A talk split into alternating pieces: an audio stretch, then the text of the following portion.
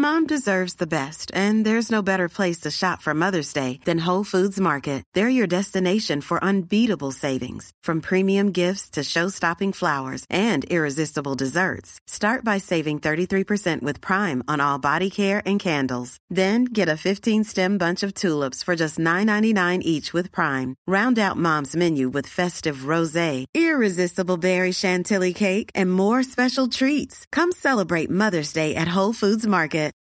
Since 2013, Bombas has donated over 100 million socks, underwear, and t-shirts to those facing homelessness. If we counted those on air, this ad would last over 1,157 days. But if we counted the time it takes to make a donation possible, it would take just a few clicks. Because every time you make a purchase, Bombas donates an item to someone who needs it. Go to bombas.com slash ACAST and use code ACAST for 20% off your first purchase. That's bombas.com slash ACAST, code ACAST.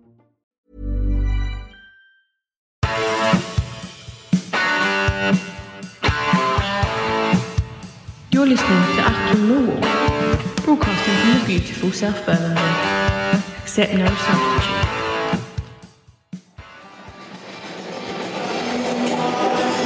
London calling, dear listeners. Welcome to the London Derby here in uh, a, a grey, overcast evening, South Bermondsey. My name is Nick Hart. You are, of course, listening to Achtung Millwall.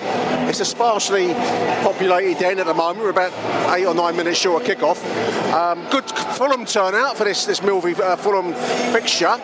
Apparently they've sold out the upper tier, and I can't see the lower tier from where I'm standing. Apparently it is open for them tonight. Um, the, the Millwall stands at the moment, not so much. This game is going out live on um, Sky TV, so who knows what kind of crowd we'll get tonight. We got about 12, 13,000 on Saturday, which was um, largely a, a kind of a wasted atmosphere, I felt, given the fact we got ourselves in front, as we've done twice in a row now, got ourselves in front and then gave away a lead. So who knows what kind of turnout we're going to get tonight. The team news for you, dear listeners. Forgive me whilst I consult my iPhone. Um, two changes for the team tonight. Ryan Leonard comes into the side. Mahlon Romeo joins him. So we've got Bialkowski, uh, back line of uh, Murray Wallace, Jake Cooper, and Daniel Ballard. Impressive boy on Saturday. Uh, either side of them, we'll have Mark Mahlon and Scott Malone. In the middle, uh, Maikel Kieftenbeld, Ryan Leonard, George Saville. Uh, up front will be Benik Afobe and Jed Wallace. Our opponents tonight, Fulham, apparently, according to Jake Sanders, straight out to Jake, have 400 Premier League appearances between their starting 11. So um, it's going to be some task tonight. They had a good win away at Huddersfield on Saturday, 5 1, if memory serves.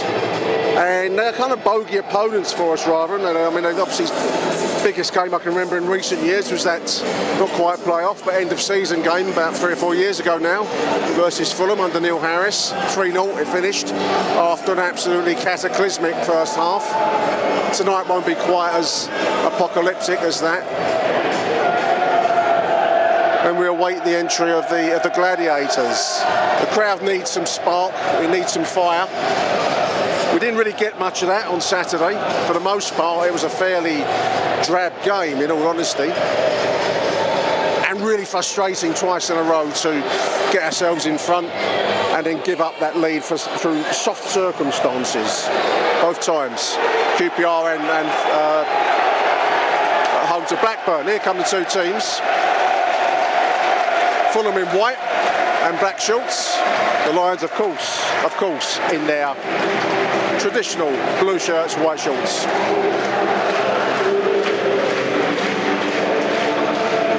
Tune in to Mick and Neil's History Hour. Coming soon, very, very soon. We've got a fascinating interview with JC Green, daughter of Roy Green, composer of this wonderful, wonderful song. The song that we sing fortnightly, weekly, as, as whether you go home and away. Words we all know. That'll be coming up at the end of the week.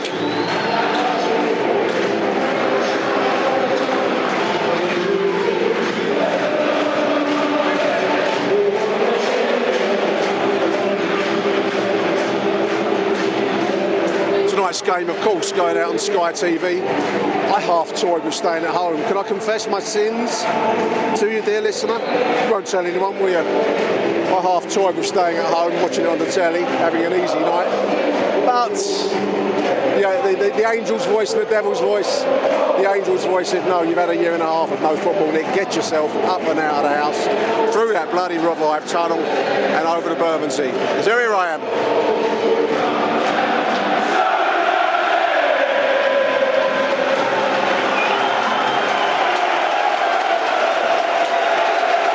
Away we go. Fulham attacking the Coldblow Lane end in the first half in accordance with English common law since the days of the Venerable Bede in Jarrow Monastery.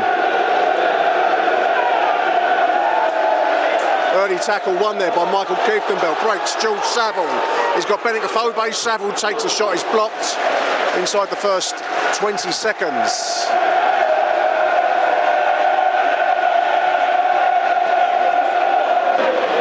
funny club, Fulham. Funny club.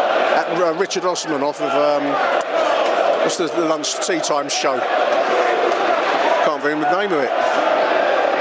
What's it called? Him. He's a Fulham fan. Let that speak volumes, dear listeners.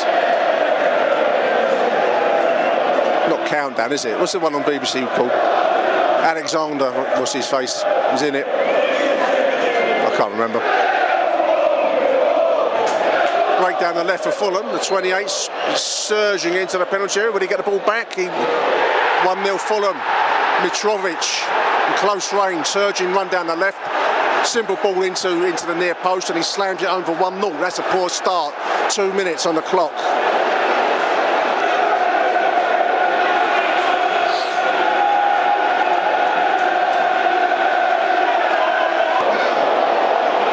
Fulham looking to break again on five minutes, coming down the left against where they found success in the goal.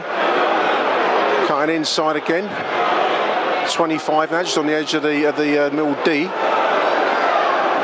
Seven brings sprays it in from right. That's gone over the heads of all concerned. That should run out for a throw in.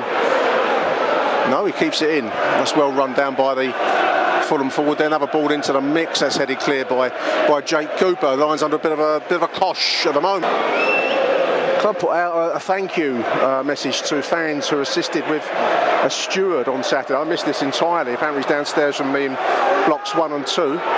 Taking this is a seven on the road forward. This is the 28 now. That's another 2 0. Being torn apart, dear listeners. Seven minutes. This could get embarrassing. 28 um, put through in, inside the uh, the six yard box. He fires home with a plum. Nil nil. Fulham two eight minutes.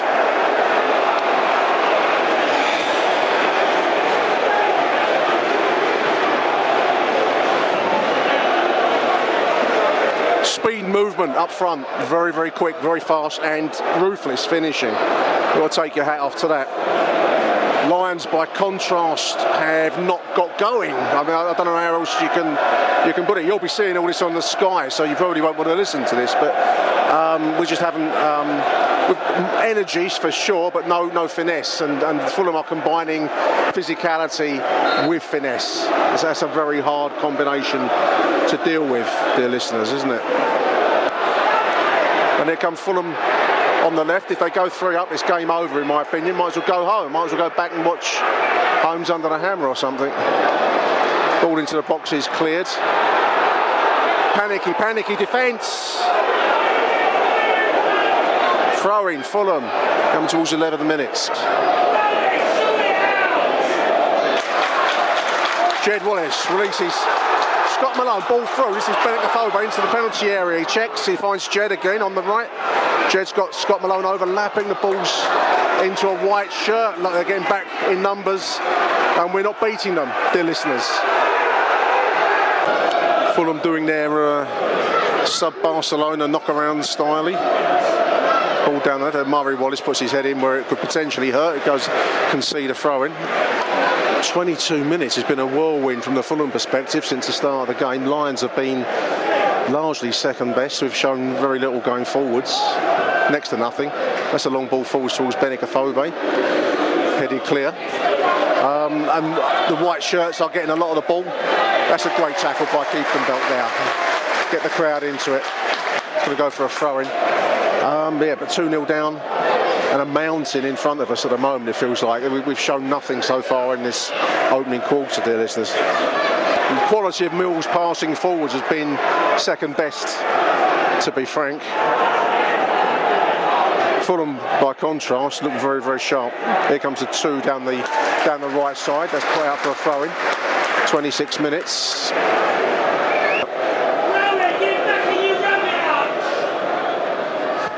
Rowett. Jake launches it a long diagonal ball. Again, it's put into touch. Are we becoming a tad predictable, listeners? What do you think? I fear we may be. Ball centre. This is Jed Wallace. Ryan Leonard overhits it. Overhits it. Not clicking, not working, not happening. Bad night in Bermondsey, dear listeners. Saville.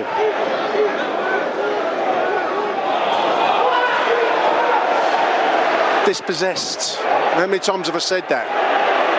28's on the break. If this goes free, this this should be good night Viennetta. 17. 3 0. No. I thought for all the world that had gone in there, he's put it wide. Wow. I thought for all the world that had gone in the net, I apologise, accept my my apologies for that. I thought it had gone in the net, went behind the net. Wow. Lions dodge a bullet there. How did he miss that? He won't want to do it, but I do think that Danny Mack will have to come in in the second half. Uh, Mahlon is having a mare, as much as I don't like to say it. Chance to draw some breath. Um, what do we make of this? I mean, Mill been second best. I don't think we need to labour that point trying to think of ways back into the game. We, we need some we need some drive. We need to um, we need some artistry, some someone that can hold the ball and keep it for more than a second. And we, we need just the quality of our passing coming forwards needs to improve.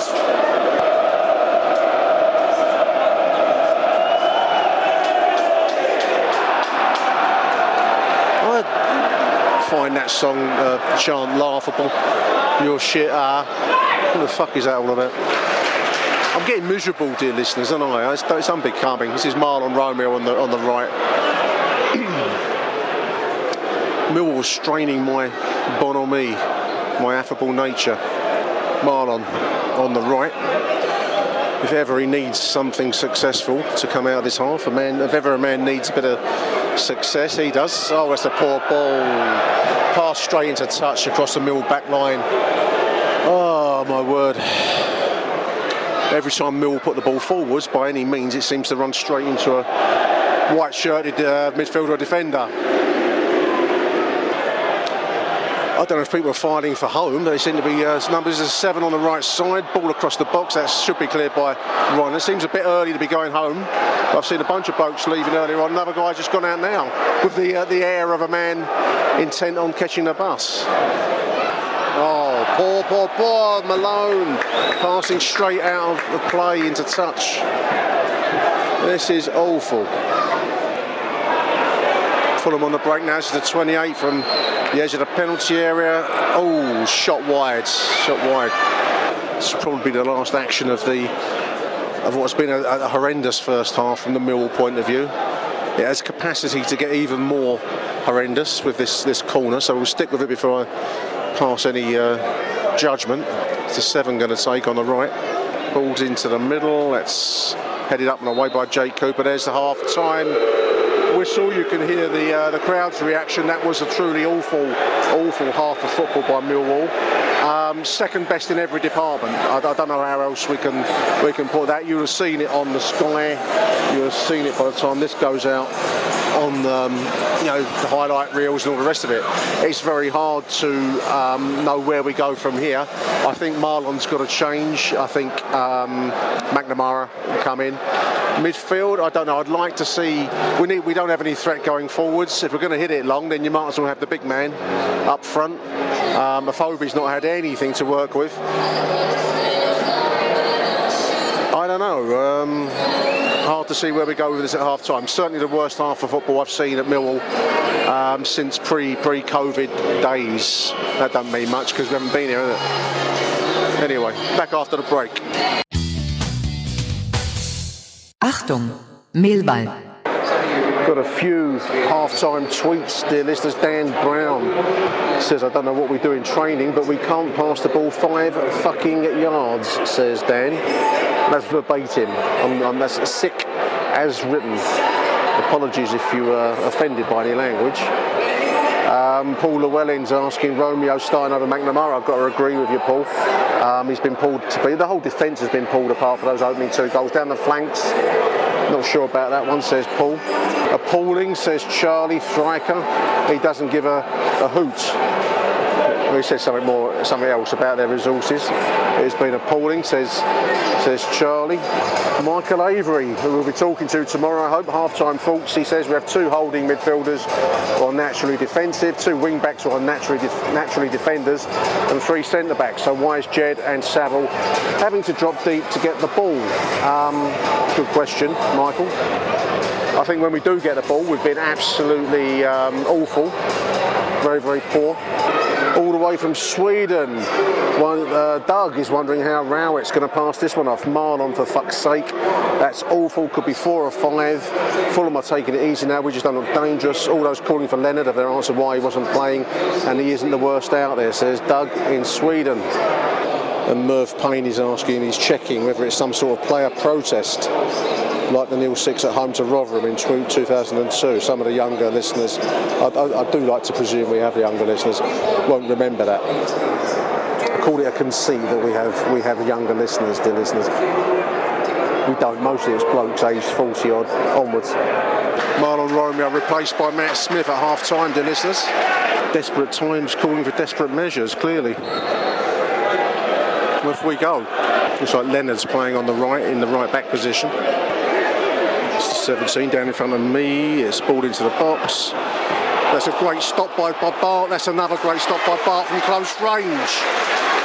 Ball in from uh, the, the, the, left side, hit hard by Mitrovic. Slammed away by Bart, who then um, beat off the, the rebound. That would have been game, set, and match. That had gone in, dear listeners. All on my own in the in the block. No one around me. They've got a bloke sat right in front of me really weird, unsettling. This bloke right in front of me. It's a bit like when you're on holiday and you're on a, a sunbed and there's loads around and someone chooses to sit right next to you. you. Does that bother you or is it just me? I think it might be just me.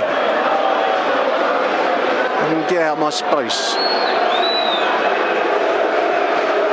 But I've no reason, it's irrational. Mm, inside the box, Fulham have the ball. That should be it's cleared after a fashion that should be 3 0.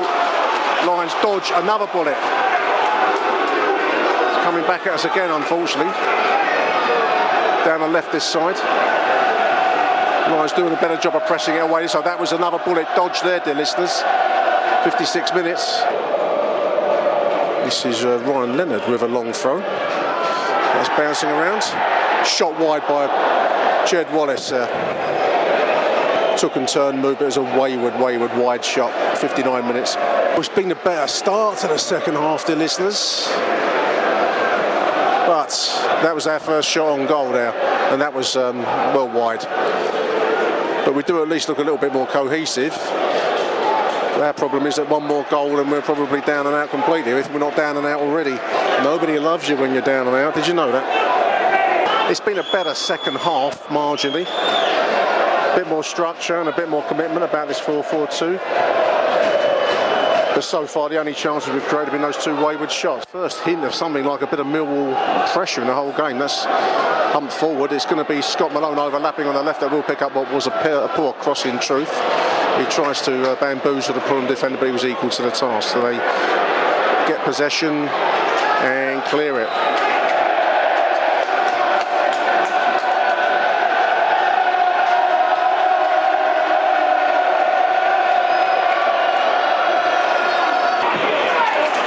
Tackle, Kieftenbeld. He stood out for me tonight, Kieftenbeld, the determination in his in his tackle on a night on a night where there aren't many positives. I think Maikel Kieftenbeld has been a positive for me tonight.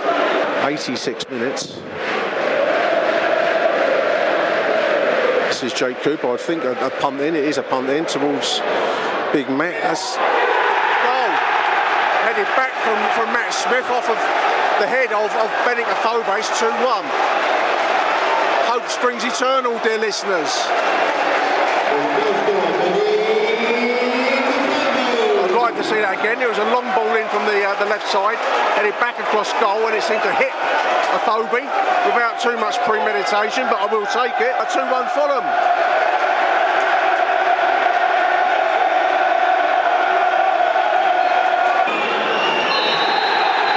There's a final whistle.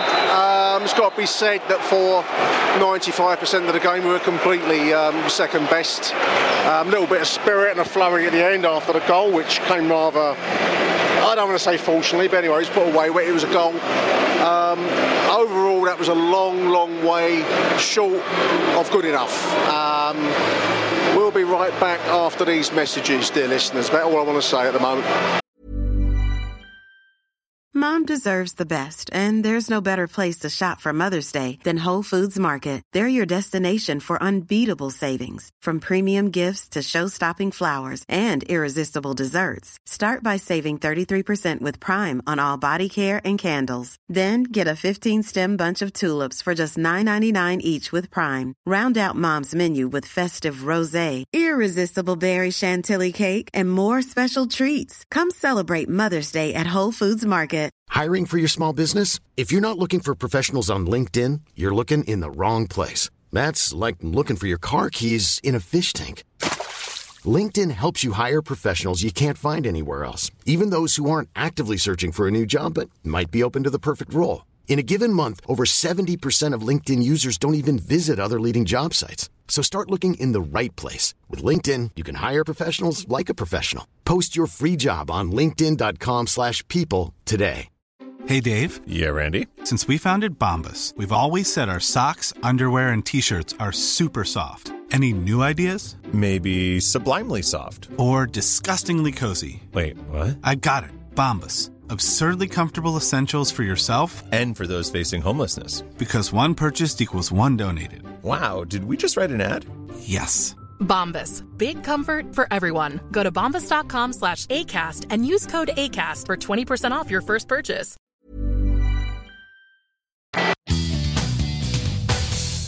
Achtung, Mehlball. Well, Tuesday's game wasn't a pretty one to watch for Millwall fans. Um, probably the the most one-sided 2-1 you'll ever see. Millwall were really lucky to come away with that.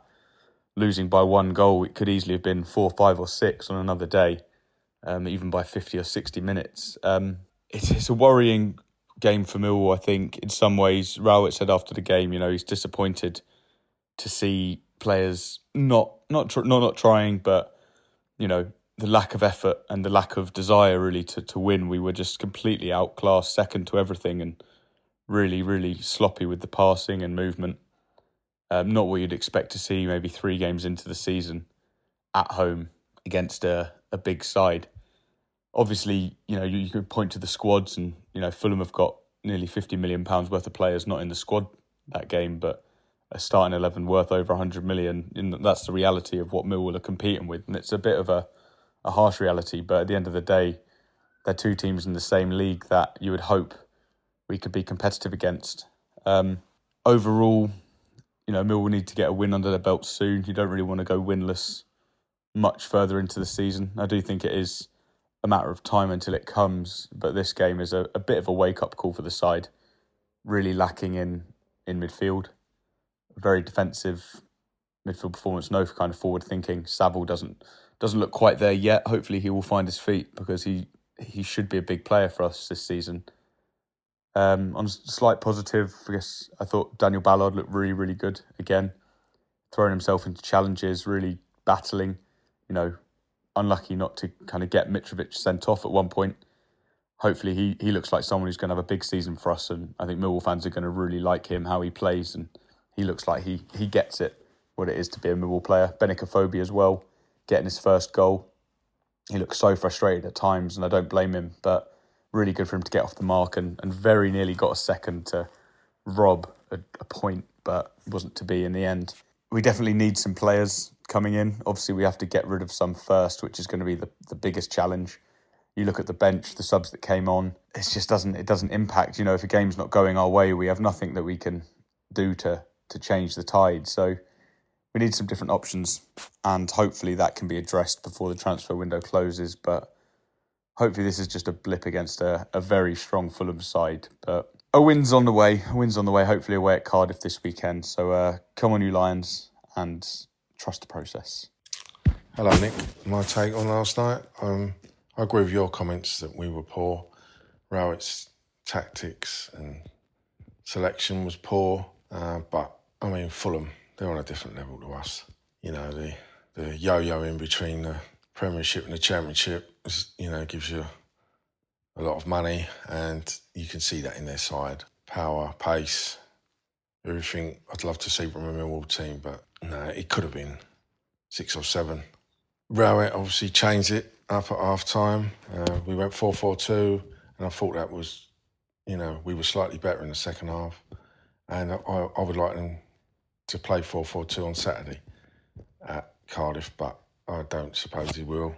I think Smith will get dropped and we'll be back to his uh, 5 3 2. I, don't know how much longer he can continue with these tactics because I, I, don't think the crowd's going to put up with it for much longer, to be honest. And I think if we lose Saturday, and then you're going into the Blackpool game, and and we get these negative tactics and no creativity, and uh, I think the crowd will turn. Uh, honourable mentions last night. I thought to Dan Ballard, uh, Jake Cooper, and Murray Wallace. I know he got a bit of a torrid time from the uh, the Fulham winger, but he never gives up. Murray, carry, you know, trying and running down the wing at the end. Um, yeah, so I think them three can emerge with credit, especially Ballard, who does look a class act. Anyway, let's go to Cardiff on Saturday, and hopefully we can, you know, start the season, get our first win. Um, come on, you Lions. Yeah, good morning. Um, I'm not going to rant about last night's performance. Just like to ask the question: What do the coaching staff actually do to appraise the opposition surely knowing that Fulham play with wide players and like to get in behind you, you wouldn't play with two wing backs to leave that amount of space down the sides. I just find it ridiculous that in this day and age we don't have coaching staff who can coach the team in basic principles of defending and not allowing teams space. And if a man runs past you, don't look around for someone to go with him. Do it your bloody self. It's part of defending. It's part of being a team player do the basics, and perhaps we might start getting results. Thank you. Where do I start? Fast asleep for the first half, pretty much. Our decision making throughout was incredibly irritating. Mahlon Romeo is just digging himself a hole after that performance. The defence just on and the midfield on their heels the whole time while Fulham just thought, oh, seeing as they're not really moving, we're just going to go run at them. And they go 2 0 up, and that's pretty much the game. Uh, we nice to see a little bit of fight towards the end, but it's too little, too late. Would have been cool if we shit out to a draw though. Uh, but also shout out to the absolute mong in the away end who was basically doing a seen on Sky, showing that he was trying to slit his throat at people. Um, well hard with his mate who looked like he was dressed in the Henry Regatta we've got a bloody nose after that, but it could have been a lot worse. Could have had a minus five goal difference after this game. So uh, yeah, just roll our sleeves up for the next game against Cardiff and just move on. It's just enough. It's just one game out of the way against Fulham, where it could have easily been very embarrassing. Oh, hang on, no, it was a little bit. Just the scoreline wasn't. Come on, you Lions. Morning, Nick. It's six o'clock in the morning after the uh, night before. I'm just ringing to see that uh, I didn't see everything so bad as uh, a lot of people last night. I think the goals we gave away were were they followed some really sloppy passes from I think one's Romeo and one from Saville. But as for the rest of it, Fulham were way head and shoulders above above what we were putting out. And if they don't go back to the Premier League, there's something wrong. Um, I, I do think that our lads really put a shift in. I mean, I don't know where Jed went. I don't know where Saville went most of the time. Um, but the rest of them, I thought, really were their their bollocks off to to stay well to stay in the game. But overall, um, I'm still glass half full. I think with all that, because I think Fulham will run away with this league if that's the sort of quality they're going to put out every game. And we will compete. I thought we competed well. We just didn't have the quality in various areas. Great to see Afobe get his goal though, so I think that could be the uh, turning point for him. And I thought he played very well when you consider he was left on his own. All right, mate. Well, just a quick message. I, I, I don't want everybody to get down on the players and everything because I think we've still got a lot to offer. Good luck, the Lions. Cheers, bud. Well, good afternoon, dear listeners. Well, that was not what the doctor ordered at all last night. After reflecting last night on the game, I thought that Gary Rowett got it wrong. Um, that's easy to say now. Some people may say, but I, I thought it was wrong. We had been quite defensively solid, although we'd conceded two goals in the previous two games. We've been quite solid with the back five with Danny Mack, uh, with Danny Mack, obviously at right back, um, and Evans sitting and holding. Um, although he slows the play down, obviously it's like he's there with Kieftenbeld to play as a def- like another defensive midfielder. We decided to change that, and within eight minutes we're two 0 down, and the game's over. Now let's not take anything away from Fulham. I don't like Fulham as a club. I think they are a complete wanky bunch of cunts, but they played good football. Mitrovic was playing up as usual that he does, being Mitrovic. That's why he's such a good player at this level. All the dark arts on show. It's probably lucky to still be on the pitch, but when you're that kind of player who plays on the edge and he gets away with it, you know, that's why he scores. He scores goals as well. Let's not take anything away from it. It's a shame that he's never been our player because I think he'd suit us very well. Uh, very well. But back to Millwall, you know, just feel like I don't know. Do the players really believe in this? They look bereft of confidence. Um, I think Romeo was hung out to dry last night. He was bad, and I'm not going to turn around and defend the fact that he was bad. But to bring him in when he's played so little football against a side that uses the wings with pace, power, good running that Fulham do, I think uh, I don't know what's going on uh, with that decision. We've got a million and one midfielders, and none of the the three that he picked in the beginning didn't stop Fulham and when we changed the formation, um, went to four at back. He still didn't play Danny Mack. He left Leonard at right back. Um, and yeah, we were still bad. We still could have been, you know, six, seven, eight, one down at the end. Um, it was disappointing. It was just very un-Millwall, and I can't remember the last time that I saw a Millwall performance. The last Millwall performance definitely from a Gary Rowett side, was away at Forest um, and back before the pandemic. And that team seemed to be riding the crest of a wave, seemed to have belief, seemed to believe in the system. The system we played was slightly different. But this team lacks Millwallness that in you know, and some people will say that's a good thing, but I feel like the leaders have gone there are there's no Millwall leader. Yeah, yeah, you know, Rowett will talk about Pearce, but it's a Viking hand clapping to sit on the bench as a patriotic mascot. It's bollocks. You know, we get Tank back and we'll stick him in the squad, shall we? Because that, uh, you know, and he random rave. That's all it'll be. It's just very, I don't know. It's very weird at the moment. It's like a transition. It can't be another transition season, yet it feels like another transition season. Um, we all know what the flaws are with the squad. Bart kept us in the game. The the fact that Leonard's playing at right back when you've got Danny Mack on the bench and Bradshaw, you know, the substitutions. Yes, he gets the Smith one right, but that's all he could do anyway. Um, and we still played Wallace. You know, Wallace was everywhere and nowhere last night. It wasn't a great game for Wallace. I don't know where he's meant to go or where to be. It's up to Gary Rowett to get these things right. They were knackered by sort of 70 minutes because they've been running without the ball for so long. And yeah, I don't think Fulham was the game that we should tactically open up. But take your hats off to Fulham; they'll win the league. I mean, playing like that, they definitely will. Yeah, probably a probably a eye opener of how far off it we are. Don't want to hit the panic stations, but it's not good, is it? It's not looking good. You know, it's another hard game Saturday. You know, if we don't, if we get beat there, that's two points from four. That's not great. Achtung, Millwall. Welcome back after the break, dear listeners. Joining me in the post match chewing of the cud, the post match analysis is Radio 5 star, Mr. Aaron Paul. Welcome, Aaron. All right, Nick. All right. All right. And MSC star, Mr. Michael Avery. How you doing, Michael? It's never dull being a Millwall fan, is it? Well, this is this is one of my opening points, chaps. I mean, is it too soon in the season to be declaring a crisis at Millwall? Is is is, is last night's shellacking by Fulham two one? It should have been much much more, in my humble opinion. Was was a bit of a wake up call. Um, you know, I, I was criticised online by people responding to me, um, calling it a very very poor performance, which I believe it was. Um, and a lot of people were kind of um, drawing attention to the you know disparity in resources available to Fulham as against Millwall, and, and, and, I know all of that. And I probably wouldn't have expected to have beaten Fulham on, on, a, on, a, on a level playing field.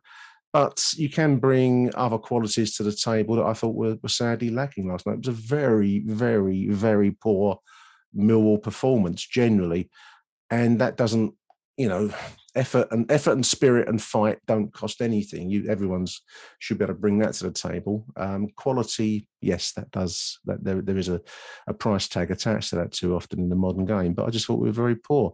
Um, Aaron, I mean, you, you, you're you're our you're our neutral. You you are our um, you know, our, a, a voice of uh, don't speak perhaps with quite the same um, emotive um, direction that we Millwall fans do. But what did you make of that result? What say? Bloody hell! No, no, no. You know what I mean. I mean, you, you, you're, you're you're a London wide. You're a London wide. Um, well, I, obviously, you know, some people won't know that I obviously covered Fulham for like two years. The Waitrose Warriors, as as uh, Harry calls them, which, which always gives me a bit of a chuckle. Yeah, really disappointed yesterday considering how how I, I went to the Fulham Middlesbrough game two two weeks ago, you know how you saw Neil Warnock's side battle against them and, and press them hard and, and, work hard, and that was with eh, I think they played a back three. I think Middlesbrough played a back three that day.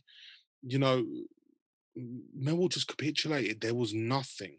No. There was nothing at all until 85 minutes, 86 minutes. Like, it was yeah. just very, very disappointing on a whole. Very disappointing on a whole and and it, it just leads me to the same old thing again. You know, yes, they've made some signings, granted, but I I still think this squad is very very light in quality. You know, maybe in numbers they've boosted up a bit, but still there is a, a distinct lack of quality in the squad. And for people who who think, and, and I've read a lot of pundits and stuff saying this squad should be getting top ten.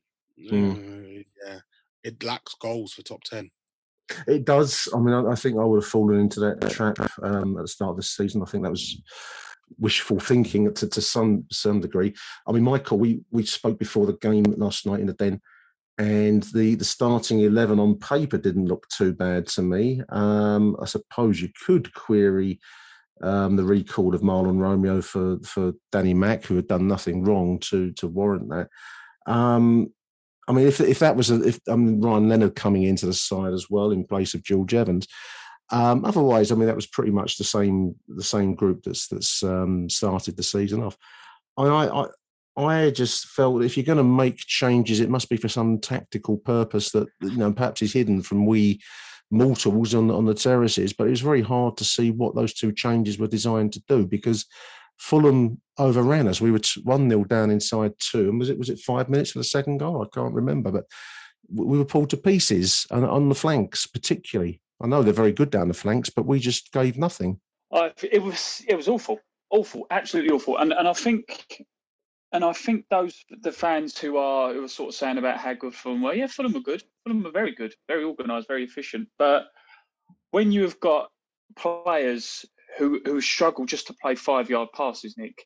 When you've got yeah. players who can't even trap a ball properly, when you've got players who have the ball at their feet and they're looking up and there is absolutely no one available. I put it on Twitter last night when you've got three central defenders, two defensive midfielders, two wing backs who are actually sort of defender who were defenders first, who used to play in a four and now they're playing as a five. So what have you got there? Five, six, seven defensive players, and yet Wallace Saville and Afobe are still having to drop deep and help out or try and pick the ball up and start something off. it was just an awful game, awful game to watch. Fulham, Fulham, I said it as well. Fulham were they was in second, arguably third gear for the entire game. They could have they could have easily put six, seven, eight past us easily, but I, I think they chose not to. In truth, I think I generally think there were times in that game where it was like watching a team at training. I really, really do, and we just could not get near them. And and there's a there's an old joke you saying I like to use where, you know, they're so bad at football they wouldn't be able to hit water if they fell out of a boat, and that's how bad it was. That's how bad it was. Nothing was working for us last night, was it? Even Nothing. even the goal bounced off the back of the Fobi's head. He didn't even know it hit him. No, I mean, it was, you know, 2 0 down inside um, inside the first 10 minutes. I can't remember when the second one minutes, went. wasn't Eight, eight minutes, was it? Okay. Two nil, two nil down, and you thought, shit, like the floodgates are about to open. I did. I mean, I, I said, but, Yeah, but, so did I. but for Bart, I mean, that guy, that guy, like just proper man crush love in there. What a geezer! What a He, he made some saves in the well throughout the game, but it's particularly in the first half. I mean, I, I kept saying to myself, if we go three down, it might as well go home. You know, at two 0 you can just about cling to the hope of uh, of a goal and maybe get some get some uh, noise and energy back in the stadium. But um, at three 0 if it had gone to that point, then it would have been you know good night Vienna. And I I mean, there was a couple of chums. I'm thinking there was a break forwards in the first half, and I can't remember what the Fulham player's name. It was it was the seven, I think. It hit the. He, he, I thought he'd scored because it, it, Oh, it re- Cavano. Cavano, Oh, yeah. It it must have hit the um, the advertising um, boarding Mm-hmm. behind. I thought it'd gone in. And I thought, well, that's it. I, I mean, there were people standing up ready to go home around me in, in block one, and I thought I might join them. Um, I mean, no, we, we were lucky to get out of that first half at 2 0. Um, Bart made a couple of saves and a couple of last ditch tackles. Um, I, I do want to say, Aaron, I mean, you've, you've seen something of Fulham this season, and obviously they've just come down from the Premier League, but um, I think it has to be said the quality of their their speed, their movement, their physicality, um, their use of the ball. Um, I mean, I think Gary Rowett said we had no answer. I mean, that's putting it mildly. They were very, very good side. Um, not helped by the fact we we allowed them to be that, but they were a good side. You can't really hide from that fact. I I feel. mean, I mean, if they don't blitz the league this year, something's quite So- wrong. yeah. And and one thing I, I reckon is I, I reckon they're not even anywhere near top gear. They they won't kick in yet. But I did some sort of stats researching yesterday. They've had 47 shots in three games. Yeah. Like they've fired in. And I watched them against Middlesbrough and they battered Borough. And they were just unlucky because unfortunately they come up against uh, Neil Warnock. And as usual, you know what he's like, you know, great, great, great. And and and they managed to bundle home an equaliser. Obviously they they they they ripped Huddersfield a new back door on Saturday. They certainly did that. Five Um, one at, the weekend. Absolutely destroyed Huddersfield. And it could have been something else yesterday, but for Jake Cooper, fair play. Yep. Ballard, I think, was decent. Ballard, yeah, I agree. Ballard, but, but for me, Jake Cooper, without Jake Cooper, I mean, look, you can always. Millwall missed Hutchinson yesterday so much. They miss Hutchinson anyway. Ballard is is good. Um, I think there's a lot of people sat there going, "Thank fuck it wasn't Alex, Alex Pearce at the back." you know, you know, like it could have been a whole lot worse. They've got a plethora of attacking talent. Alexander Mitrovic knows how to score in that division. You know, they've got wide men who know exactly what they're doing, and they're going to be a force this season. It was it was strange, Michael. I mean, when you and I were talking just before the start of the of the game yesterday, and um, chewing the cud, passing the time, shooting the breeze, as, as they say. I was watching the Fulham training routine on the pitch whilst we were talking, and it was just a relentless series of crosses back from the byline into the two strikers, who were slamming each. I mean, there was no no defence there; they were just practicing, but each one went flying into the net. And I thought, well, let's see you do that when we're out there. Let's see you do that when our defence is out there. And lo and behold, I think that's how both of the goals came. but there we are. Um, I mean, is is that is I mean quality? I mean Mitrovic. I mean Aaron, you just mentioned Mitrovic, there, and I, I I thought he was a very good striker. I mean, I know he gets under people's skins, as did um, Brereton at the weekend for for Blackburn. But these are the players that we would love in our side. We don't seem to have that. do we? we don't have that nasty, horrible bastard that's going to get into it. But he, they they paid 20, 25 million pounds. Yeah, yeah, yeah, yeah. You know, it is. I yeah. think yesterday I was listening to, to I was watching it on on the telly box, and um, uh, firstly, I wish I was there. I mean, the, I sent you guys a, a photo. Like it looked amazing there yesterday, and the atmosphere sounded great. Um, but you know, they were talking about how how the Millwall squad's valued at six million pounds or something like that, and and how the Fulham one is is some crazy. money. 150 was it? or Yeah, don't- Mi- I don't know. Mitrovic is a twenty million pound player. Cavaleiro is a twenty million pound player. Yeah. You know, you all these players have come at massive, massive prices. I'm just looking at the Fulham lineup now. Um, you know, just insane money. Jean Michaël Seri is a 25 million pound midfielder. Although arguably the midfielder that really bossed it was was the young lad Fabio Carvalho, who, I'll come on to in a bit. Who's, who's a He was excellent. player. You know, Was he Cavaleiro is the big money. 28, 28 was he? Which one was Yeah, he? yeah, yeah, yeah. That was yeah, him. very Fantastic effective player. player. Yeah, Um, you know, Ivan Caval- Ivan Cavaleiro down the left, fantastic player. They've got quality all over the pitch. And again, if they're not bossing this league, something is wrong. They've got Alfie a 20 million pound defender on the bench. Um, Andre Anguissa is on the bench. He's 25 million pound midfielder. Joe Bryan, they paid 10 million pound for. They've got money. Mm. And this is yesterday was a real sort of clear showing of billionaire owner versus millionaire owner who Mm. won't pump money in like Shahid Khan has done to Fulham. Shahid Khan's pumped six, seven hundred million pounds into Fulham in what eight, nine years? Eight, nine years. and of you course they, they benefit from the Premier. The, the, way football is structured. I mean, that's a different subject entirely. But they're just, Absolutely. there's literally just fallen out of the Premier League, but very very well rewarded for that um, for that that season last year, and and you know that's just how it is. We can't do much about that.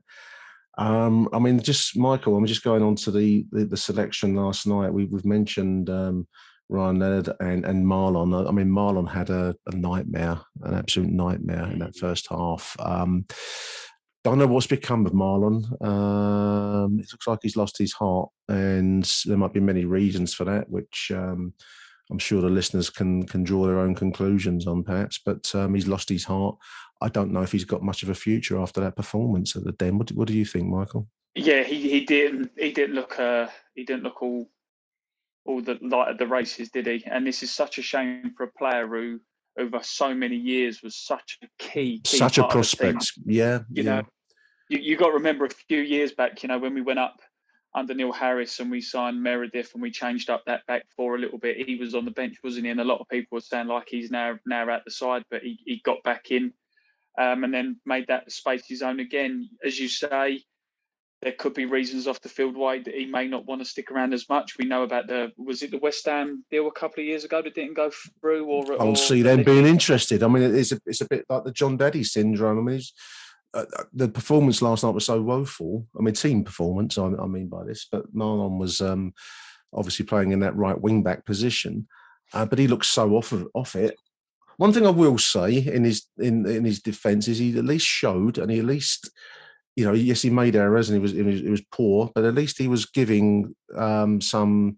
He was he was putting himself about and and to, to make the errors. Um, other players I felt rather were anonymous. They hid. I mean, I'm, I'm thinking of Jules Saville, who I didn't see much of, um, worth noting last night. Um, Leonard looked a bit bit slow. Um, I, Was I don't. I don't think Leonard touched the ball for the first twenty minutes, did he?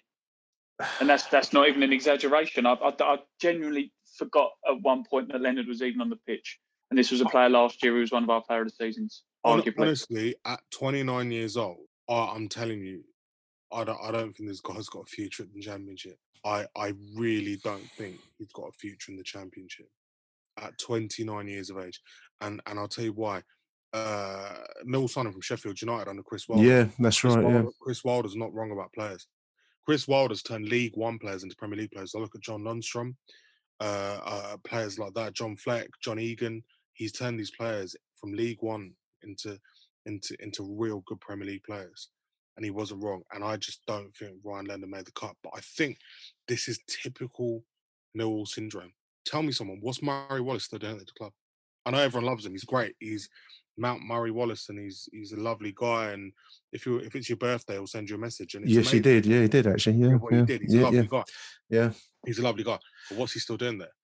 You I know, think with I think with Murray Wallace though, Aaron, and I and I and I get the point, but I think he he's he's very much that sort of player. He, he he's like a good Pearce, if you get what I mean, in the sense that if you look at the last couple of games against QPR and um, remind me QPR, Blackburn, those type of teams who not necessarily would be top of the table. He looks okay. He looks very solid, but it's when you get those real cutting edge championship teams, as you say, he's just not good enough. So But Mike, is, it, I, is he I now disagree. relegated to a squad I disagree. I think the reason Murray Wallace is there is one because he's fit most of the time, and two because he can play in multitude of positions. Yeah, yeah, yeah, yeah. That's that's that's God. true. He's a, he's a utility man. He's the man. He's he's the ultimate sort of backer. But I just look at that squad and I think top ten. I know he's trying to build this midfield around around Kifton and I told you he'd sign Kifton But where's the creativity coming from in that midfield? Well, there, there- there was, there was none last night, Aaron. Was there? I mean, there was no Well, creativity. said something about Ben Thompson last night. I can't remember in the group someone mentioned Ben Thompson and said, "Oh, you know, it'd be good to have Ben Thompson in there." I love Ben Thompson. You know, you know, I Mm. love Ben Thompson. But at 25 years of age, everyone's just sat there waiting for him to come good, aren't they? Well, Ben Thompson is, you know, um, is a very willing. He's a Millwall boy, um, and he's he's going to be great in a League One co- uh, context. But I mean, we were up against. Um, was it 400 odd Premier League appearances in that Fulham side last night collectively, and million, you know, uh, hundreds of millions of pounds worth of talent, international quality players, literally internationals. Um, and I think, unfortunately, that the problem that you have is once the once the the Millwall um, the atmosphere was was dented quite quickly. Once the Millwall bluster is is is is deflated, you're then going to come down to how good are you, how really physical, and how good are you on the ball, and what do you do with it. And I think it goes back to your Murray Wallace point. I, I've got a lot of time for Murray. I, I like him, but um, no, is he good enough? No, he's, he's he's probably he's a very good League One defender, and I think he'd fit into. He came from Scunthorpe, didn't he? And you know that's he- he'll do a good job. But it's it's you're up against top draw players, and I think that just is what stood out for me so much last night. How good Fulham were, and how um deflated we were so quickly. We just didn't bring any spirit, which is your weapon against quality. Um, so very dispiriting overall. Um, I mean, I, I also want to mention. Um, well, you mentioned Dan Ballard already. I, I, I do like the look of Dan Ballard. He's, he's not the finished article, though, Aaron, but he's you can see a very good defender in there. He's only young. I thought he. I, I think he's fantastic. Yeah. Fantastic. I, I one thing that Nick I want to mention: a lot of shit coming out for Jed Wallace yesterday.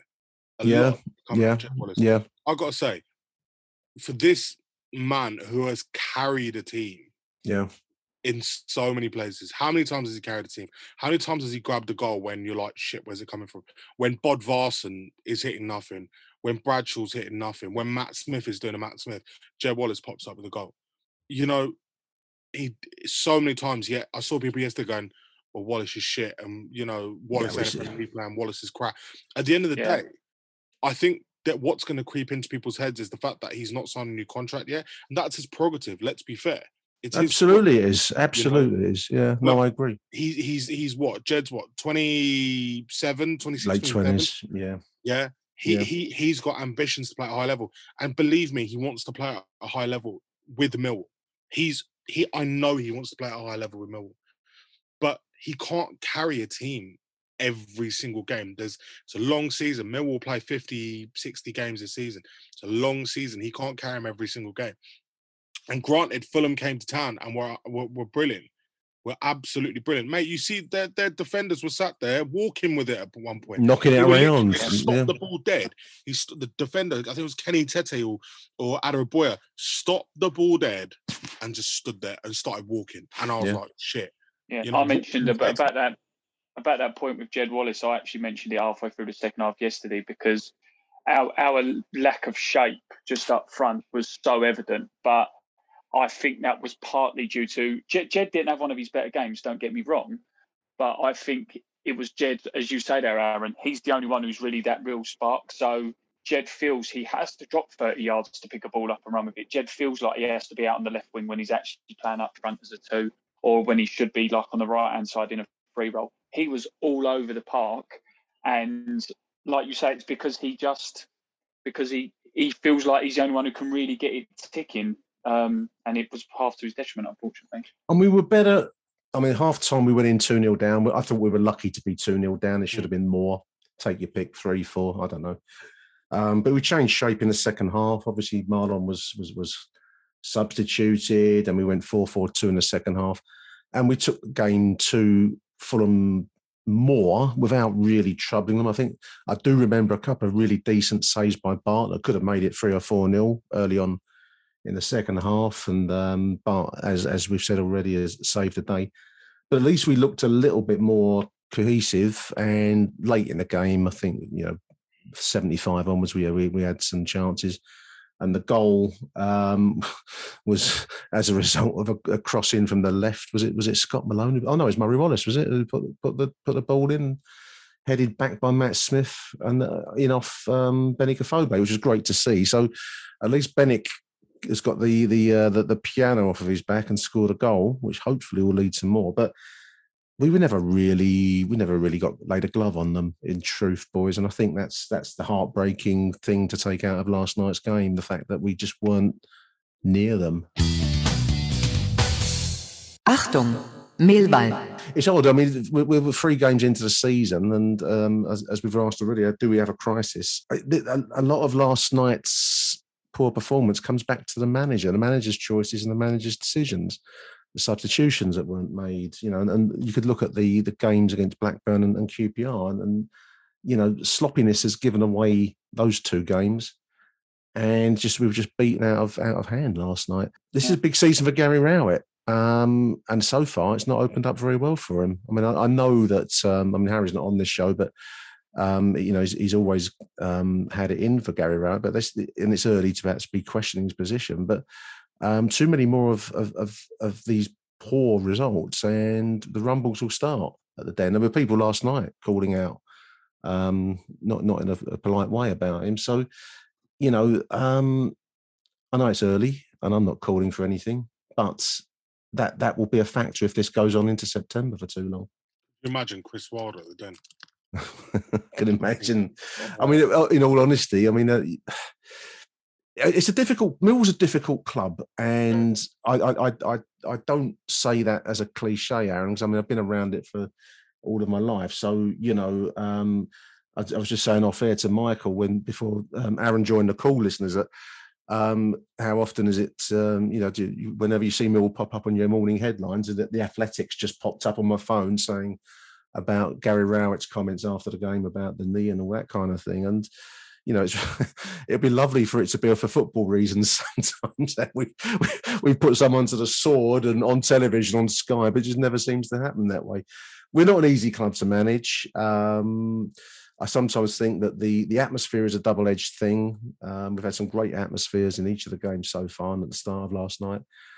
But unless you give give the crowd the football to go with that, it's it's it's um it's a non non starter.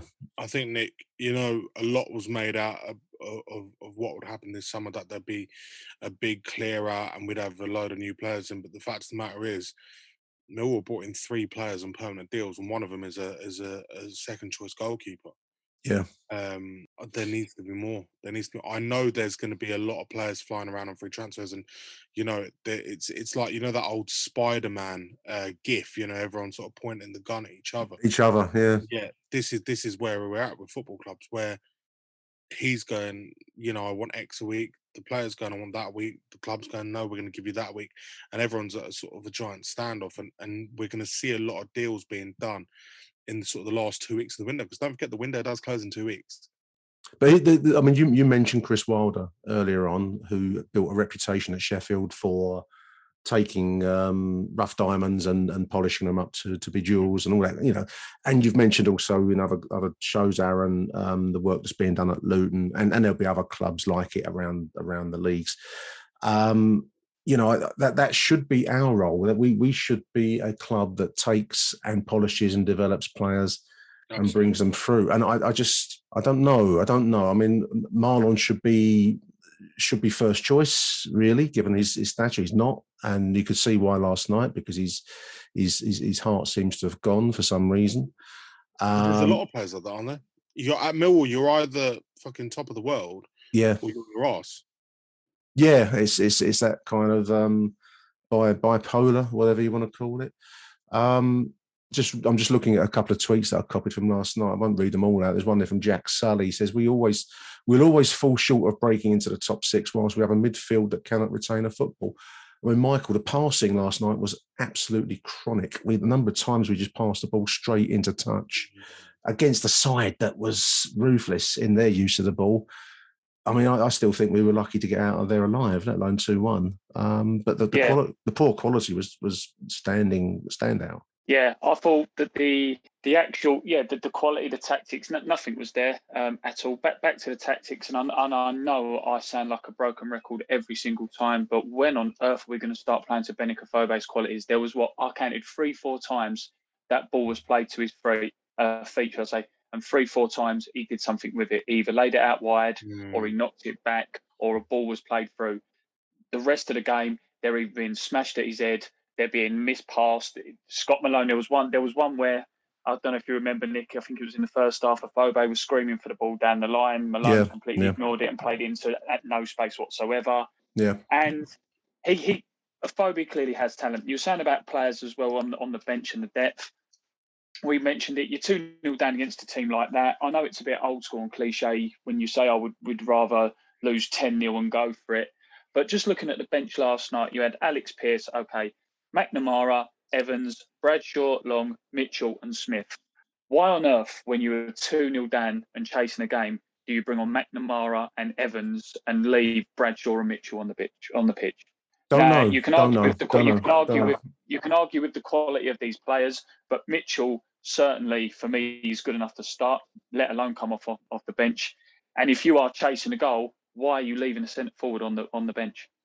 On to Cardiff on Saturday, boys. Um, we're going to have to reshuffle the pack. I can't believe that. Um, the, I mean, Billy Mitchell hasn't seen the the the, uh, the the grass of the field so far this season.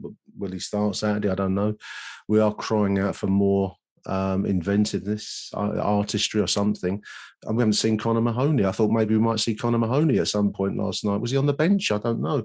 No, he wasn't Uh, even on the bench. wasn't on the bench. So is he injured? I, you know, we uh, a game where we were being out out muscled requires a player that can actually control the ball and just buy you a couple of seconds and get some movement going. We, we're not seeing that. Don't know. Very depressing night's football. That that's for sure.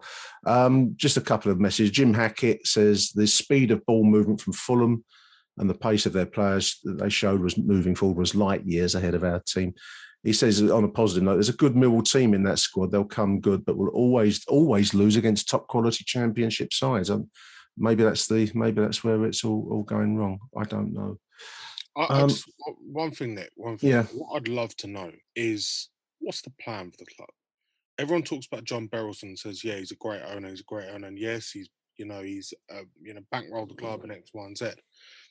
But it just feels like Groundhog Day every year. Over the past, you know, however many years I've been sort of like watching Millwall and and sort of interacting, what four years, five years, whatever it is, Mm. feels like Groundhog Day every year. Every year it's the same old thing. Don't worry, watching the summer, we're going to do some bits. We're to do this. We're to do that. Great, great, great, great, great. Um, and then, oh well, you know, we're we're we're priced out of the market by other clubs. We haven't got the money to compete with other clubs. What is the plan? You know, clubs have this sort of identity where they are either selling clubs or they have a director of football or they have someone who's like a head of recruitment, i.e., Luton. They're getting better quality players. You know, this is the most ambitious, you know, window they've had in years, and they put they'll pull off results this year. Believe me, they'll pull off mm. results this year. You Well, it know, was- wh- what what what are we going for? Are we going to go for a Barnsley style continental? Because right now it feels like there's a blank canvas at Millwall. Everyone's going round and round. The, the the machine's turning, but there's no sort of end product. And and we're sat here going, first half of the season, yeah, it's going to be great. It's going to be great playoffs, blah blah, blah, and then bang, we'll be lucky if we finish 10th, lucky if we finish 11th. Don't forget, last year they finished 11th. The year before they finished 8th. That's a drop. That's a slack. Yeah. If, it- got to be an improvement. Yeah, yeah, I, I I agree. I mean, it was, it was interesting just on that point of what kind of club are we? Um, it's probably been the the question at the heart of being a Millwall fan. I mean, I, I, I, as a- as a long term fan, I'd say the first fifty years are the hardest as, as a Millwall fan. You know, what kind of club are we? Uh, we we we we are Yeah. a, a club that is built on a high adrenaline and big nights, but is, you know that, that that doesn't seem to sustain itself too often over over the course of a league season. I was listening to your podcast, Aaron, the seventy two show, which is very good. Listeners, you should tune into it. And I was listening to to Jed and uh, Lyle Taylor, who I think comes over very very well on on that show. Um, but it's really interesting to listen to Jed talking about Fred, who's now I think at Luton and is developing. I think he scored the other day in in the Mate, he's, he, he looks unbelievable. Looks There, unbelievable. uh, there, and Jed said something similar about how he was like pound for pound one of the best players he's played with. Well, you wouldn't know that because, um, unfortunately, for for many many reasons, players succeed or fail in the Millwall arena. Some succeed, uh, succeed big time. I think Jed succeeded big time in the Mill arena, um, but some some good talent, and I can think of quite a few over time. I include um, Fred, who I thought was quite talented but didn't show it enough at Millwall. Um, but I can also think back to Lewis Grabban and you know many others over over history that have just um, wilted and and and um, faded away in the Millwall atmosphere that has and, and then they've gone to other places and, and done better. And it's going to be interesting to see how a small club like Luton, that's I don't mean that disparagingly because we're a small club too, but it sounds like they've they've really done a lot of good work and they have a vision, which we are. Don't know. Don't know. It's I'd not there, is it? know what John Berylson's vision for the club is. Like, what is his what is his idea? I mean, you were you were there Saturday. Did you hear his speech, Nick?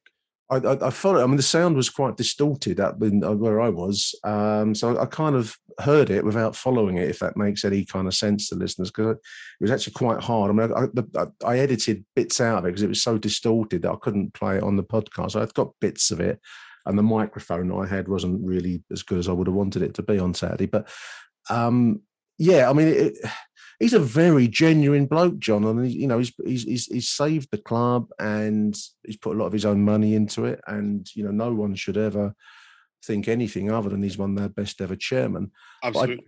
I, I don't know that it's. I don't know that we are a platform for me. I, th- I think we're probably a League One Championship shuttle club. I'd love to know what's he getting from this. I think. What do you think, Michael? I know I'm, I'm prattling on. What do you think? Well, well, John Barros, uh, it's, it's a re- it's a really tough one, really, really tough one, and where we are because I know I said it half tongue in cheek at the start of the show, but I've always said it's all you know. If you're a Millwall fan and you're in a Championship, you tend to be in the bottom half of the table. If you're in League One, you tend to be at the top. So it is never boring when you're a Millwall fan. You've always got something to play for, but it's but it, it's it, it's it's like like to, to quote what Harry says, would would we be happy with that sort of like he always says about it, then about that gamble, have that one year gamble where you go for it? John Berylson's a fantastic chairman. He keeps the club afloat. But Mm. I think, Aaron, as you say, will always just be afloat. And that's not knocking John Berylson because if you look at clubs like Bury, Bolton, um, Portsmouth nearly a few years back when they nearly went under, you'd rather have a football club to support than one that becomes an AFC Phoenix back down in the lower leagues and has to rebuild. But but then, as you say, uh, would you be happy with that? Because if that's what you want, and with all due respect to the fans last night and those on social media, I was one of them, quite vocal. You can't be disappointed with last night's result then, because that is where you are. That is your expect. Your expectation is you survive in the championship. So when a team like Fulham comes up and turns you over, you can't really complain. This is a question for the listeners. We've got that voicemail number. Would you would you want would you want to see a bit more intention from from John Berylson? I, I'd, I'd, as, as ridiculous as it sounds, I'd like it to happen and we stay obviously solvent. You know, I don't want us to see us spend 100, 200, 300 million pound that we haven't got. No, we don't have um, that. No, and no. then we go don't. under. So yeah, yeah, it's, it's, it's a real, it's a real tricky I one. don't think it's about that. I think it's a case of what I want to know is how much. What is John Berylson getting out of this club? What is he making? Like Making nothing. If he, he's, he's, he's going out. Very little, if So anything. What, what, what is what, okay? So my question is this: If John Berylson's making nothing, how much is he putting into the club every year? One, two. Is this equity or is it a loan? Is it a loan with interest? What what is it? Three. How does he anticipate to make his money back?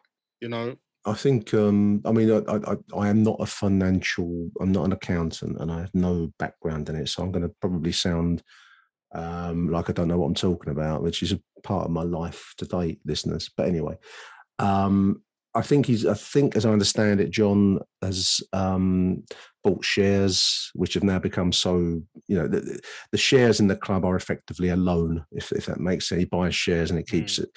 Um, how much has he put in? I would. I don't know the figures, and I've got nothing in front of me, so I'm speaking off the top of my head. I, I think we run at a loss, and Well, I'm, covered- s- I'm I'm actually on the accounts right now. you're on it. I'm on Okay, the so accounts right now. Doesn't, So he, the doesn't, year doesn't what he put in cover the loss every year? yeah, it's, it's, it the picks year, up the loss. the year end 2020, uh, the club made a loss of 9.6 million pounds. So that's kind of the figure that he's been putting in to to cover us, so that we are solvent, so to speak. So, And he- so what? Okay, what I I'm trying to work out is what's the method of him going right? I'm going to make some money. We're going to sell these players. We're going to buy cheap, sell I X, Y, Z. You know, I, I I'm I'm trying to work it out. Well, I think the the aim of the, the when we had the campaign to um, fight off Lewisham Council a couple of years ago now, like three or four years ago now, that the as I understand it, there was an intention for the land, the car park, and that our bit of land, our, our being Millwall, um, to be redeveloped, which would benefit the club and produce a form of income to the club that would enable it to become more sustainable, so that John isn't putting his hand in his pocket, um, so to speak, to to fund these losses. Um, so that and then that was going to be taken away from us. Lewisham were going to, you know, say no, that's going to go to the developer rather than Millwall Football Club that land, and that led on to the to the to the battle, which um, we were we were fortunate to to to prevail in, thankfully, thanks to a lot of people's efforts. Um, as far as whether that would have sustained us to a point where we could progress onwards, I, I don't know. I'm not I'm not an accountant. That was always the um, that was the official line. So that's what we that's what we fought and battled to try to to get to. Now, since I know we've had COVID, and um, you know that's that's that's that's been an extraordinary period in everyone's lives, but you know nothing's happening on that on that redevelopment. I mean, there's plenty of building going on in London. You boys will see the same city that I do when I drive around. Where I live, it's cranes are plenty on on the in the docklands. I, I don't know what's become of the area-wide development that was called New Bermondsey, which would have included our car park. At the moment, it's still being used as a car park. So there's, there's Hold not on, even, are you talking about the main car park or the one down the end of Bolina Road on the left? our, our, our car park, the the one outside the, main uh, car park. yeah, that that was that, that that's the boundary of the Millwall Stadium um, lease um, around, and, and the, the stadium sits in its own area, but that, and that that that's the leased land. That was what was going to be taken away from Millwall and, and passed over to uh, Renewal, which is the the uh, the developer of, of the wider area of, of South Bermondsey. They have, they have big grand plans for the whole area to be rebuilt with all the, the- exactly the same kinds of big blocks of flats you see everywhere from Woolwich to to on our side of the river now over at North Woolwich and all around the, the docks the- loads and loads of blocks of flats with retail units on the on the basement on the ground floor and basement um, but that hasn't started. So, I, I mean, I, I would have answered your question, long-winded reply, Aaron. But I would have thought the that John's method of getting some money back would have been that property development um, of the area, with with Millwall being part of that. But I have no desire for it to con- to proceed. To be quite honest with listeners, but it hasn't started. No one, there's not even a shovel on site. So I, I, I don't know. Um, it's it's a very good question. I'm not sure that I have an answer for, and I don't know if anyone else would have an answer for. That's But where that's where as well, Nick. I, I, uh, isn't it? I believe that part of the deal. I could be wrong, so this is just my just what I what I think it is is isn't part of the deal that we're going to be either working with renewal or yeah, that was how it finished up. with renewal. Yeah. So so uh, it's like you say. It's not as if we're quiet, but renewal and Lewisham Council, unless it's all behind the scenes and we don't know, are asking what's going on. But there doesn't even seem to be anything from them either, does there? No, no, it's it's it's gone very very quiet. I mean, there's not anything that I've seen going on around the whole area. I mean, everything is everything in South Bermondsey looks exactly as it did 20 years ago. Still, so I, I don't know. I mean, it's it's a very strange story given the the amount of time and effort that was put into I mean, Nick, I fighting it. look, I look at it. AFL Architects have got the Den uh, redevelopment Yeah, on, yeah. on their website, and I'm just sat there going, what drugs is someone smoking? That's that's, that's ready for you. you smoking. When we're in you- the- yeah, we're going to bump the crowd up to thirty-four thousand. Yeah, when we play Cambridge in what next week in the, In the European Cup, Super League. be- yeah, if we play Cambridge in the European Super League, there'll be two thousand. Like I don't know. I don't know. is I I don't and these are the people who have done you know the main stadium Qatar they're doing one in Russia it's great so someone's actually taken it and I, and they've probably been paid handsomely this AFL whoever they are you know and it looks stunning it looks like a, a Brighton model too what what is this all about like I don't know. I not- don't understand this whole thing, and I I I don't understand where this club's sort of what the ambition from the club is because effectively you look at everyone else, and again I'm probably repeating myself from last year. I'd like to think everyone else, bar Derby, The basket case. Yeah, yeah. Derby and Huddersfield, maybe bar Derby, Huddersfield, and Forest because they haven't bought anyone. They've all improved. They've Yeah. all improved. They've all looked to improve their squad. And granted, Millwall have improved slightly, but they haven't improved massively. We've improved on on we've improved on paper. I, I think that much is whether it's enough is another question. I I, I take that Yeah, point. I think I think we're I think we're now very. Uh, Mill, Mill, Mill always used to be a tough team to. It was always a cliche when it going down to the den's a tough place. I know Fulham proved that wrong yesterday, but it was always difficult to go to the den and get something. I think that defensively, after the games against QPR and um, as I said earlier on, QPR, uh, Blackburn, and the fact we had about what twenty thousand draws last season shows that we are a very tricky side to beat. But it's like you say, Aaron, we no longer need to improve defensively. We've been good defensively for a few years now. Our biggest problem's up front. Now I know he's a little bit older, but what did I say in our in our group chat yesterday when Derby, how how are Derby, who have basically got wage caps, money problems, are they allowed, not allowed, but how have they managed to sign a player like Baldock on a free? Why did we not think? Well, we, we'll go in for him. I know we might be 31, 32. Wa- but he's got- wages, I, I don't know. I don't know. We, we must yeah, have. but, yeah, but Nick, if, but Nick, if Derby are on a kind of, I, I don't know what it is, but if Derby haven't got a pot to piss in, how can they afford his wages? I don't know. Is it because I I I, I with with Baldock, Michael? I just think he'd be sort of the same as what they've got. He's a striker with who's not prolific, if you like. Yes, he's a striker. Yes, he's someone fresh, but he's not prolific. I think they probably thought, shit, he's basically the same. I think just looking at his last few championship campaigns, last season he played 23 games, didn't score a goal. Season before he scored six. Season before, season before, uh, before he scored five. Um, for Brighton, he got 20 in 94 games. I think they probably just thought, shit, it's you're throwing money at the same thing, basically. I don't know. That's just my opinion, my my guess. It's a good question. I mean, Possibly, yeah. I mean, your- your question, where's the club going, Aaron? I, I don't know. I mean, it's, it's probably going the same direction it's always gone in, which is no, you know, a kind of a, a, a big day club, but not one that's going to make sustain itself over the, course of 46 games of a, of a, of a whether it's League One season or, or Champion. We, we, always seem to have our big moments, but it's the sustaining of a league campaign that's that's the hard part because it requires depth, depth of Mm. squad. I, I, do you know what I think? we I think struggle if with. we was if we was to challenge and we was to go up and and, and I, I I used them as an example. Uh, fair enough, you know, I don't like their manager at the time when they did, but I always like to use the example of Blackpool. You know, they sort of went up to the Premier League, stayed up there for a season, had a bit of a jolly up, and then they went back down. You know, that that sort of how Millwall want to do it in the sense that you don't want to lose your identity. You don't want to become one of these teams who go up and then you change what you are. But it wouldn't surprise me, Aaron. You say like, what's the strategy with with Berylson? Um, it wouldn't surprise me if the strategy on the field is is we try and sneak into that sixth place like like Blackpool do, or these sort of like lower division teams where they at the last minute on the last day somehow crack it into the playoffs, and then they use that momentum and crowd to get them up because we're certainly certainly not good enough to even crack into the top ten at the moment, let alone stay in the top six all season. Depressing stuff, chaps. Depressing stuff, listeners. I'm going to close us with um, a tweet that I picked up from Jane Jacob. Big shout out to Jane. Um, she makes a very good point that it's taken just two weeks for the team to get booed off the pitch after people were not allowed in the den for 18 months.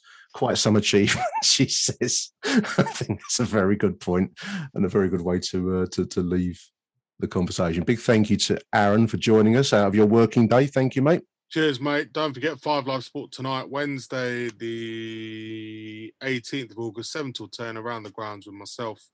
Uh, I've got Andy Reid and I've got someone else with me. I can't remember who that person is, but I've got someone else. It's going to be Oh, someone no, I've got good. Scott Minto. I've got Scott Minto. Scott Minto. Okay. Scott Minto, Andy Reid. Oh, Scott Minto. Oh, there you are. Um, uh, tonight on Five Live Sport, and then 72 Plus is out Friday during the day. Or if you want to listen to it early, we're doing it like Hollyoaks. You know, they give you a preview, but then you can go and watch the other episode. So Thursday night, I think we're on at half past nine on Five Live, and then uh, we are on Sounds from Friday lunchtime. All good stuff. Oh, yeah, The, the 72 has the Nick Hart seal of recommendation on it, like Nice. a royal, like a royal seal by order of uh, appointment to Nick Hart. Big thank you to Michael Avery for joining us during your working day, Michael. Thank you, mate. Indeed, I am, and then it's off to the Erith Derby tonight. Well, hey, Oh, Parkview Road, Erith and Belvedere versus Erith Town. Um, get along there. I'm going to try and get this out ASAP. So if you have five minutes, get yourself down to the game tonight. Yeah, Why not? and and and, Mill, and Millwall fans as well. Um, if you can jump in that time machine, because Dave Martin's left Erith and Belvedere already. Lovely stuff. Onwards to Cardiff, everybody. Um, I'll be hopefully getting some kind of show together after the Cardiff game on Saturday. I can't go down there, but I'm hoping that our own dear Scalak will be there. So anyway, we'll see. Um, till the weekend, thank you for listening and Arrivederci Millwall. Bye for now. Thank you for listening to Achtung Millwall. If you enjoyed the show, please head over to Apple Podcasts and leave us a cheeky little review. Arrivederci Millwall. Till next time. Who do you want to watch?